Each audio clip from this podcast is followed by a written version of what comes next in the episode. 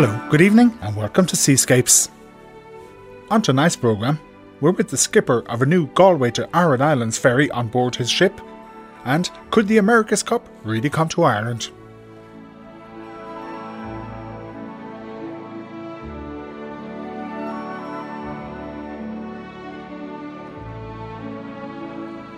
It's almost 40 years since the O'Brien family of Carraroe and Connemara took their first passengers to the Aran Islands on the Galway Hooker.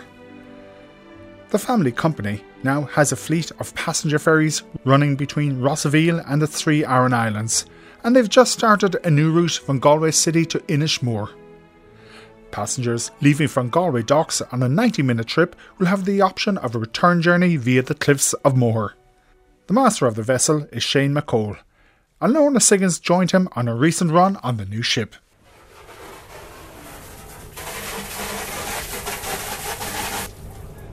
That's the sound of feverish deck washing on the new Aran Island ferry Saoirse na Farraige, and we're in Rossaveel. We're about to go on a trial run into Galway. So just tell me where we are now. Are we off Spiddal now? Just off in now at the Yeah, moment. we're just coming up we're, we're just coming up to Spiddal. Spiddal will be just ahead of us there now, Alright, where the yeah. sun's shining. Yeah. Master of Saoirse na Farraige, Shane McCall from Donegal, is showing me around the bridge. We're doing uh, 18 knots Oh, yeah. exactly, Yeah. and we're on a course of 090 east. Um, over here we have uh, all the monitors for the engines and the alarm system. Um, then you have your um, shut-offs, uh, all that. That's all emergency stuff. Your general alarms and fire alarms. That's your fire panel. Your suppression system for the engine room, which would be in the case of a fire. That that's all. That's all emergency stuff there. So then um, we have in the middle here we have our autopilot, which steers the vessel automatically, um, and you have your satellite compass and your magnetic compass, and your AIS, which is a, a great thing on vessels now because you can see um, and the names of other vessels, their their their, their characteristics, whether they're um, restricted in their ability to manoeuvre or whether they're underway using engine or whatever. All that information comes up on the AIS. She's well rigged.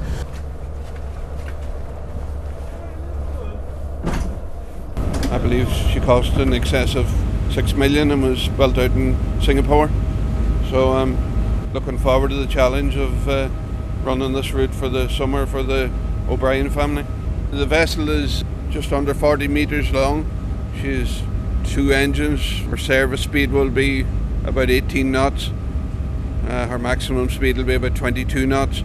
She can carry up to 400 uh, on, in total, so that'll be 300, just over 390 passengers, and the rest will be crew, eight crew on board. We're using paper Admiralty charts. It's the most reliable, um, the old way of doing things. So you keep your charts up to date with the corrections and do your passages by pencil, parallel rules. Bigger passenger boats would probably have the ACTA system on board, but this vessel operating predominantly near coastal and on top of that mostly in Galway Bay, so the paper charts are sufficient for the way we operate. You started out in, in fishing, Shane. That's correct, Lorna. Yeah, um, started out when I was uh, a young lad, my mid-teens. Progressed on to get me skipper full fishing ticket. Had it when I was 21 years of age. I fished with Kevin McHugh on the Veronica until she was lost in a fire untimely in, in, in Belfast, Harland Wolff. And had my own trawler then for a few years subsequent to that. And after getting out of fishing, I worked ashore for a few years when the kids were young. Then I decided to, the pull of the sea took me back out on the waves again, and I went back to college. I was one of six fishermen with skipper full fishing tickets to convert over to officer of the watch, thanks to both the MSO at the time and National Maritime College of Ireland. They facilitated uh, us to do that, and um, each one of us uh, have go- gone on to have very good careers in the merchant industry since. So I went to college then in 2013 and did my chief mate masters, and uh, I went back in 2017 and completed my master mariners, which was uh, life's ambition of mine. So I'm glad to be glad to have all the paperwork and the exams behind me now. So you've been down in Brazil. Yeah, I was down in Brazil in uh, 2011 12, working. Um, I was on a, an ROV survey vessel. We were surveying uh, oil pipelines down there in the Santos Basin, operating out of Rio de Janeiro. Beautiful place, lovely weather, and uh, the food was good on board. We were getting fresh fruit all the time. So, yeah, I enjoyed that experience. It was nice crossing the equator, the big ceremony we had and uh, yeah, most of my the rest of my career in the merchant has been in the North Sea. I've I've been working on uh, dive vessels with divers working down on the seabed. Uh, very stressful job to be at, using a system called DP, which is dynamic positioning. That's where a computer controls all the thrusters, getting inputs from GPS and wind anemometers and different, uh, sometimes uh, uh, an array maybe of, of, of uh, buoys on the on the seabed sending signals back um, called transponders. So um, yeah, it's a it was a stressful job, but it um, it took me to where I am today. Now I'm pushing on in years now, so it's time to stay at home a bit more, I believe. So, I mean, what was it like switching from fishing to you know, merchant marine, where I presume you're wearing a uniform. Yeah, that's correct. Yeah, and latter times especially, they started to bring in uniforms. Um, fishing, it's a job where you're kind of a jack of all trades. You're in the wheelhouse, skipper, and you're um, mending nets. Sometimes you have to cook the dinner.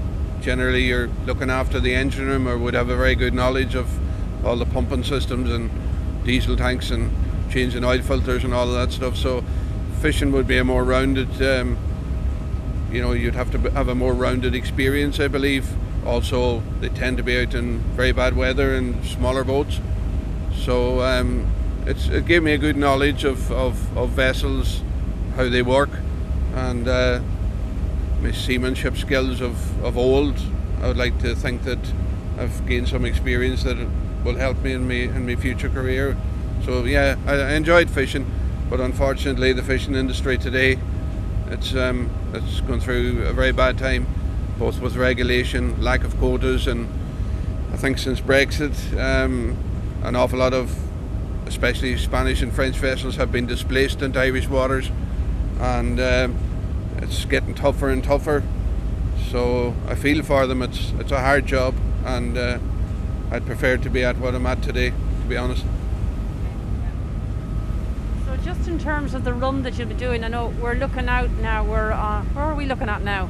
Yeah, we're just coming up now to we're we're passing Inverin, um, which is in there in our port side. We're heading for Galway, and uh, we'll be passing Spiddal then, and then you pass the little village on the outskirts of Galway City, Barna, all on your port side, and then uh, you run up then towards Mutton Island, and we pick up the lead lights and uh, going into Galway City.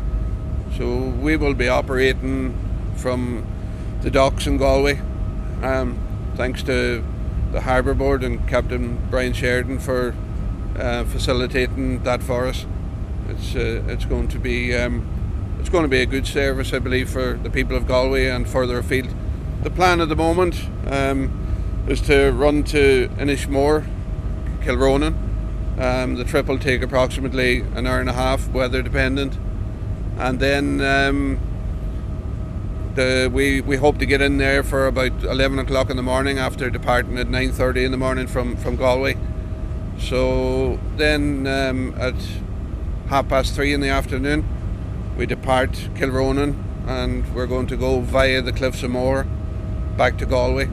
So it should take in the region of 40 to 45 minutes to get down to the cliffs, and uh, we would anticipate being back in Galway by probably 5:45 to 6 o'clock in the evening. I would imagine at my own guess that would, that would be roughly the, the schedule. So um, yeah, that's it's it's going to be a nice a nice experience for people because there's a lot of wildlife in Galway Bay. We have porpoises, dolphins. Um, there's uh, quite a few fin whales feeding here during the summer months, and then you have all the auk family, the birds down in the cliffs, the puffins, the guillemots, and um, it's, it, it should be a nice experience for, for people that are into nature as well. That was Shane McCole on the new Aran Island ferry, Saoirse na Farraige, speaking to Lorna Siggins on a trip into Galway docks. We learned this week that Ireland, or particularly Cork, has thrown its hat into the ring to host the America's Cup. That's the world's biggest sailing event. Last weekend, a team from the organisers visited Cork Harbour on an assessment trip for the 2024 event. There is intense speculation that New Zealand won't host the event again because of the costs involved. Oliver Lee is a broadcaster and commentator in Auckland.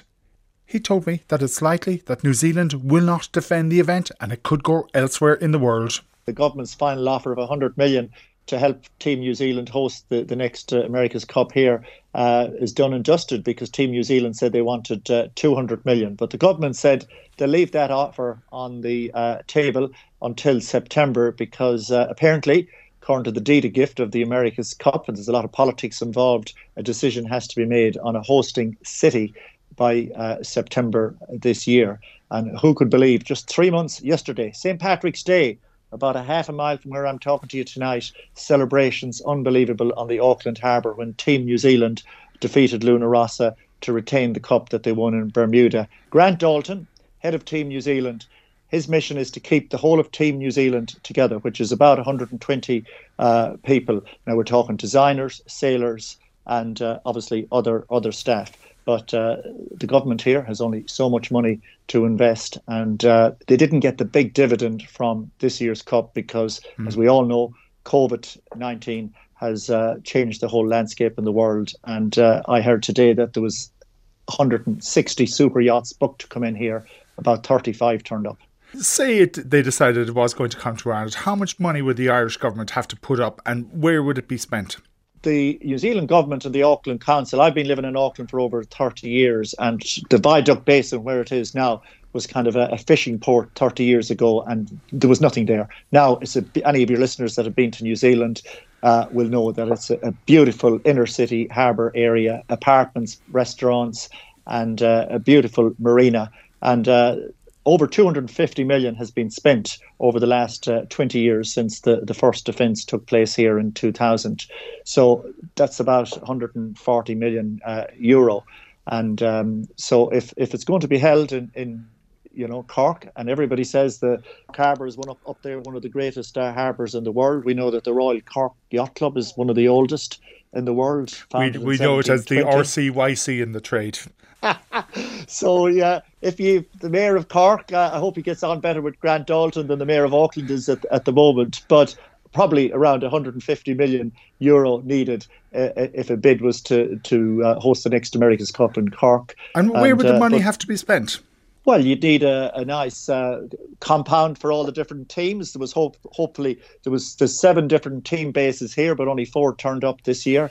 Uh, so each of these team bases and Auckland had to, you know, deepen the harbour as well around uh, this area where the viaduct basin is, and uh, so then there'd be maybe apartments going up. But the legacy of America's Cup in New Zealand is is now there. It's there for a lifetime because the beautiful apartments, the beautiful restaurants and bars. It is a legacy, and the money that was spent over the years uh, isn't gone to waste because uh, it's there. But we're very disappointed uh, to think that uh, we cannot uh, have the next uh, event here and uh, put on a really great show and uh, get people from all over the world to come and enjoy New Zealand.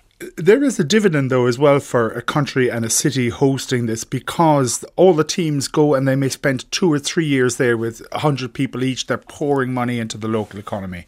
Oh, yes. And uh, obviously, at one stage, we were hoping there was going to be seven teams uh, for this year's event. That only turned out to be three uh, four, including Team New Zealand. So each team had in excess of 120 people.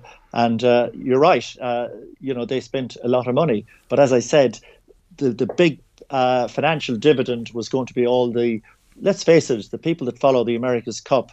Uh, they're not on the minimum wage. We're talking about people that own super yachts. They're very, very wealthy in the world. And they would have come in here, they would have been going to play golf at some of the resorts. They'd have been spending big in, in some of the lodges around New Zealand. So we were expected to make the country in the region of half a billion dollars from spin offs from the America's Cup. But uh, I think that's been halved as a result of uh, the way things were, uh, according to, as a result of COVID. From your vantage point, what do you think are the chances of Ireland or Cork or wherever getting this event? Well, I was listening to Seascapes a few weeks ago, and I sent you an email when I heard uh, somebody in Galway saying they'd love to host the America's Cup, and I kind of thought they were dreaming, but maybe the dream is coming true. Maybe Cork uh, will be what do you call it, where the next America's Cup is. So it would be fantastic. I think the time frame in terms of uh, for TV rights and all of that, it, it makes sense to have it in the northern hemisphere. A lot of the big uh, companies that uh, would support a yacht event like this, they want TV coverage and online coverage uh, in areas where there's a lot of people awake in the middle of the day. When this is in New Zealand, literally the, the top half of the world were, were, were uh, sleeping. So this is what Grant Dalton has said. The big companies that sponsor uh, Team New Zealand, they're all uh, holding their cards close to their chests at the moment uh, until they see where the next event. But I'm sure from a, an Irish tourism point of view, it would be brilliant to have the America's Cup in Cork. And who knows, might get a beautiful, fine uh, summer when the event is being held up there. And we can only wait and hope and see. Thanks to Oliver Lee in Auckland. We've spoken on the programme a number of times about the Limerick based project, the AK Ilen, that was the rebuilding of one of the country's most historic ships. The work on that was mostly done in Hegarty's Boatyard in Cork, where another project is now underway the rebuilding of a sister ship and the original of the design, the Saoirse. Liam Hegarty showed me around his boatyard last weekend, and he told me how long they'd been working on the Saoirse. About two years. It is when we have time. Most of the time we're working on fishing boats. Okay. So it's whenever we get a chance, we get at it. The job came along once the Ilen was finished. The Saoirse, what's the relationship of the Saoirse, the original Saoirse, to the Ilen? The original Saoirse was the first boat to take the tricolour around the world, Conor O'Brien, when he set sail, I think in 1922 or 23. And um, she stopped off in the Falklands, and um, that's how the Ilen came about. Then, um, you know, the, he got the contract to build it, a workboat for the islands. Yeah, they, they liked the look of this one so much. The Saoirse, it was sold through few hands, but eventually got wrecked. Yeah, she got wrecked in uh, Jamaica. You know, she was buried in the sand for years and years, and but there was a half model of her and um, Uffa Fox's drawings of her from for the 1927 Fastnet race. So there was and loads of photographs, so we had enough to go on. What kind of pieces did you get? Uh, very, very little. Um, there was bits of iron knees and a few bits of frames. You know, it was just a, a token gesture. Yeah. Here, it's occupying the place now that the Ilen sat in for what, 10 years? Yeah, yeah, she was inside the door here. I suppose the bones of 10 years, starting and stopping, and yeah. eventually we got there. Just tell me about the shade you have here for your workshop. It's fairly unique because it's all woodwork goes on in here. Yeah, originally this was a Grange door, and um, the, the, wall quarter was um, in a fortification belonged to the O'Driscolls. It's fairly old. You do all the woodwork in here, like where we've got wood shavings all over the place. Yeah, the, the bulk of it anyway, except for fishing boats that come up on the slip that we have to get working yeah, outside. Yeah. We'll, we'll talk about that later. But we're going up here to have a look at this. Yeah, walk away. Up the gangway. Now, you've got all the beams done, all the planking done, the deck is done, some of the coaming. You've, you've progressed a huge amount. Yeah, all the outside of her is, is finished. Um, she's painted out inside, and we've the we're putting an engine into this one, so the the engine bearers and the stern tube is in as well. Huge progress. Yeah, to, uh, considering the the, the the, circumstances we had with the last year plus mm. or whatever it is. A 42 foot overall and about 12 foot beam and she's drawing about six foot two. Private owner, what's he going to do with it, do you know? Yeah, he's going to keep it in Baltimore, as far as I know, and maybe do a bit of sailing, I suppose. Lovely, beautiful. All the work you've done here now, you've been working on it for two years. Is it easy to get people to do this kind of job? It's very, very highly skilled. Well, once you have a few key people that know what they're doing, you know, you can. Uh, it's, it's easy enough after that. Then. Yeah. What about the materials? Where they're coming from?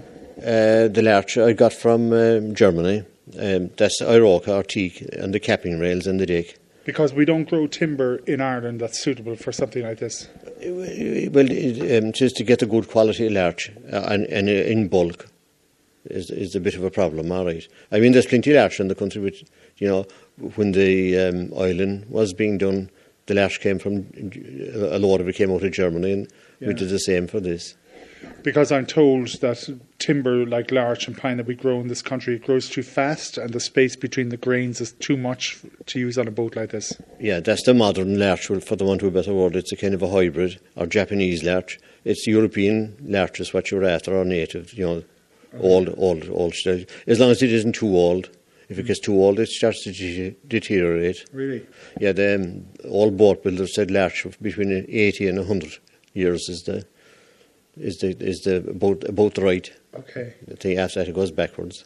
What's your timescale on this? Do you think? It was supposed to be ready this summer, only for what happened with the lockdown and one thing or another. We're going to take a walk around, have a look around. Yeah, no problem. Just tell me a bit about your boatyard. We're here in Old Court. It's a fairly iconic place. If anybody passes this outside Skibbereen, Uh, My father started off here in 1948, so it kind of developed away after that. We kept doing the same thing as we were doing all the time, which is uh, wooden boats. And Okay. but like there's a lot of steel boats so in the, in the fishing industry. So we're into that, do that work as well. there are there many people uh, throughout the country doing this type of thing? Oh, they are, they are my neighbour over now, Donald O'Donovan, is, is into the thing as well. And um, after that, you really, I suppose, you'd, there are a few people around the coast, all right, and you have to go up to Galway then for, for the next big bulk of Okay. wooden, wooden sailing boats or wooden fishing boats. Yeah. You obviously rent out the space to people, and they have their projects here. Yeah, a little bit of that, all right. Yeah, the rent is minimum. so you know, it, it depends. If I like the project, we'll go with it, and if I don't, I don't. Okay. But but then you have just in front of us here these huge trawlers that you you obviously bring in at high tide up the slip, and then the board goes out, and you can work in the bottom. Yeah, well, they're, they're hauled out of the water, and, and you work at it at, at all stages of the tide if you can at all. Okay. So it is just maintenance. This one in front of us here, what size is that? It looks enormous. I, I, she's about 20 metres. and it looks like they're putting steel plates in, replacing some plates, and Yeah, that's where the where she she's she was converted to gill netting, so she's uh, they're they're putting on more stainless plates on the side where the knits are coming up to stop the planks getting worn. you have a boat here now. It's Oh, like something you'd love to buy, but it's a dream. Yeah, that's what it is. Yeah, someone's there's always there's plenty of people that'll dream the dream. Yeah. Is that a wooden boat? Uh, she is, yeah. She, she's fairly old as well. But uh, like it looks Well, she's like you could that could be brought back, no problem.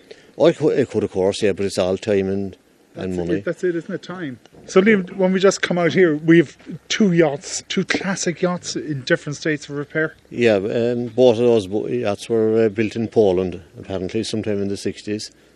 And um, the one on the right hand side, which is much further along. It's all been painted. yeah, It's, she's yeah, she's uh, changed owners a year ago, and so there's a good bit of work after being done to it. You know, a new engine and mashed sorted out and things like that. If that goes, if and when it goes in the water, what that's about probably thirty-six foot, is it? Uh, she's that boat that, yeah, yeah, and it's a real. It's going to be a real eye catcher. yeah. She's a lovely boat. Um, you know, again, she's she's all is the beauties and the eye of the beholder, as I say. Yeah, but when you buy something like this, you have a dream. How much work, for example, isn't this? Uh, Yeah, it's, it's a cosmetic sort of thing, a major clean up and burn everything back and, and start cleaning up and painting again. For something like that, for a person to buy it and do it on their own, it's too much. Well, I say if you were young and um, and and and dreaming enough, it's it's a do very doable sort of thing. Oh, just we, we can just talk about all of these boats here. That's a, a, a wooden trawler. Are there many of those wooden ones left? They're getting scarcer all the time, like you know, but there there- there's still a few of them around. If you're up to Northern Ireland now in Kilkeel and stuff, you'd see quite a few of them. Other one here in front of us. Now that's been here for quite a while. It, it's an enormous boat. Looks like it was a ferry of some kind. Yeah, we- we're going back to work on her again. Uh, she's um, she's a pleasure boat, quite a big one. She's timber again. As I said, we should be working at it at the moment. Yeah. But uh, as I say, a trawler on the slip. Okay, they Yeah, take, but- they always take priority. They do, yeah. That's the, that's the bread and butter, as they say. You've been in this business all your life. Yeah, um, I, I like I finished school in what, 1976. I was here since for my sins.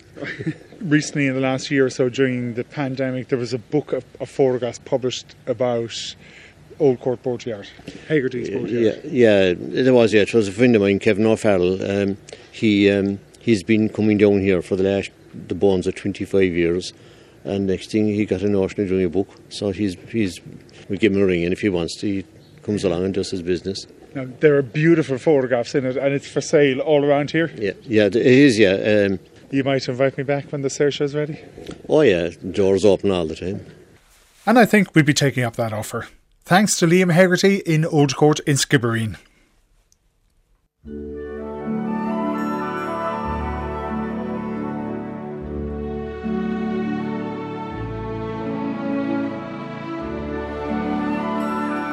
And that's it for Seascapes for this week. We're back at the same time next Friday.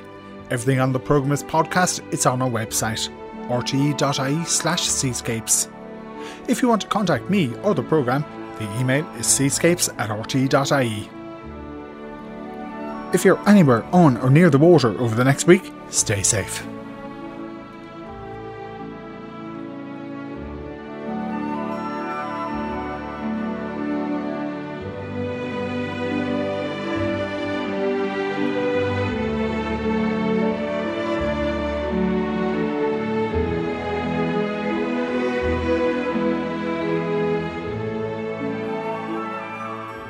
Seascapes is presented and produced by Fergal Keane.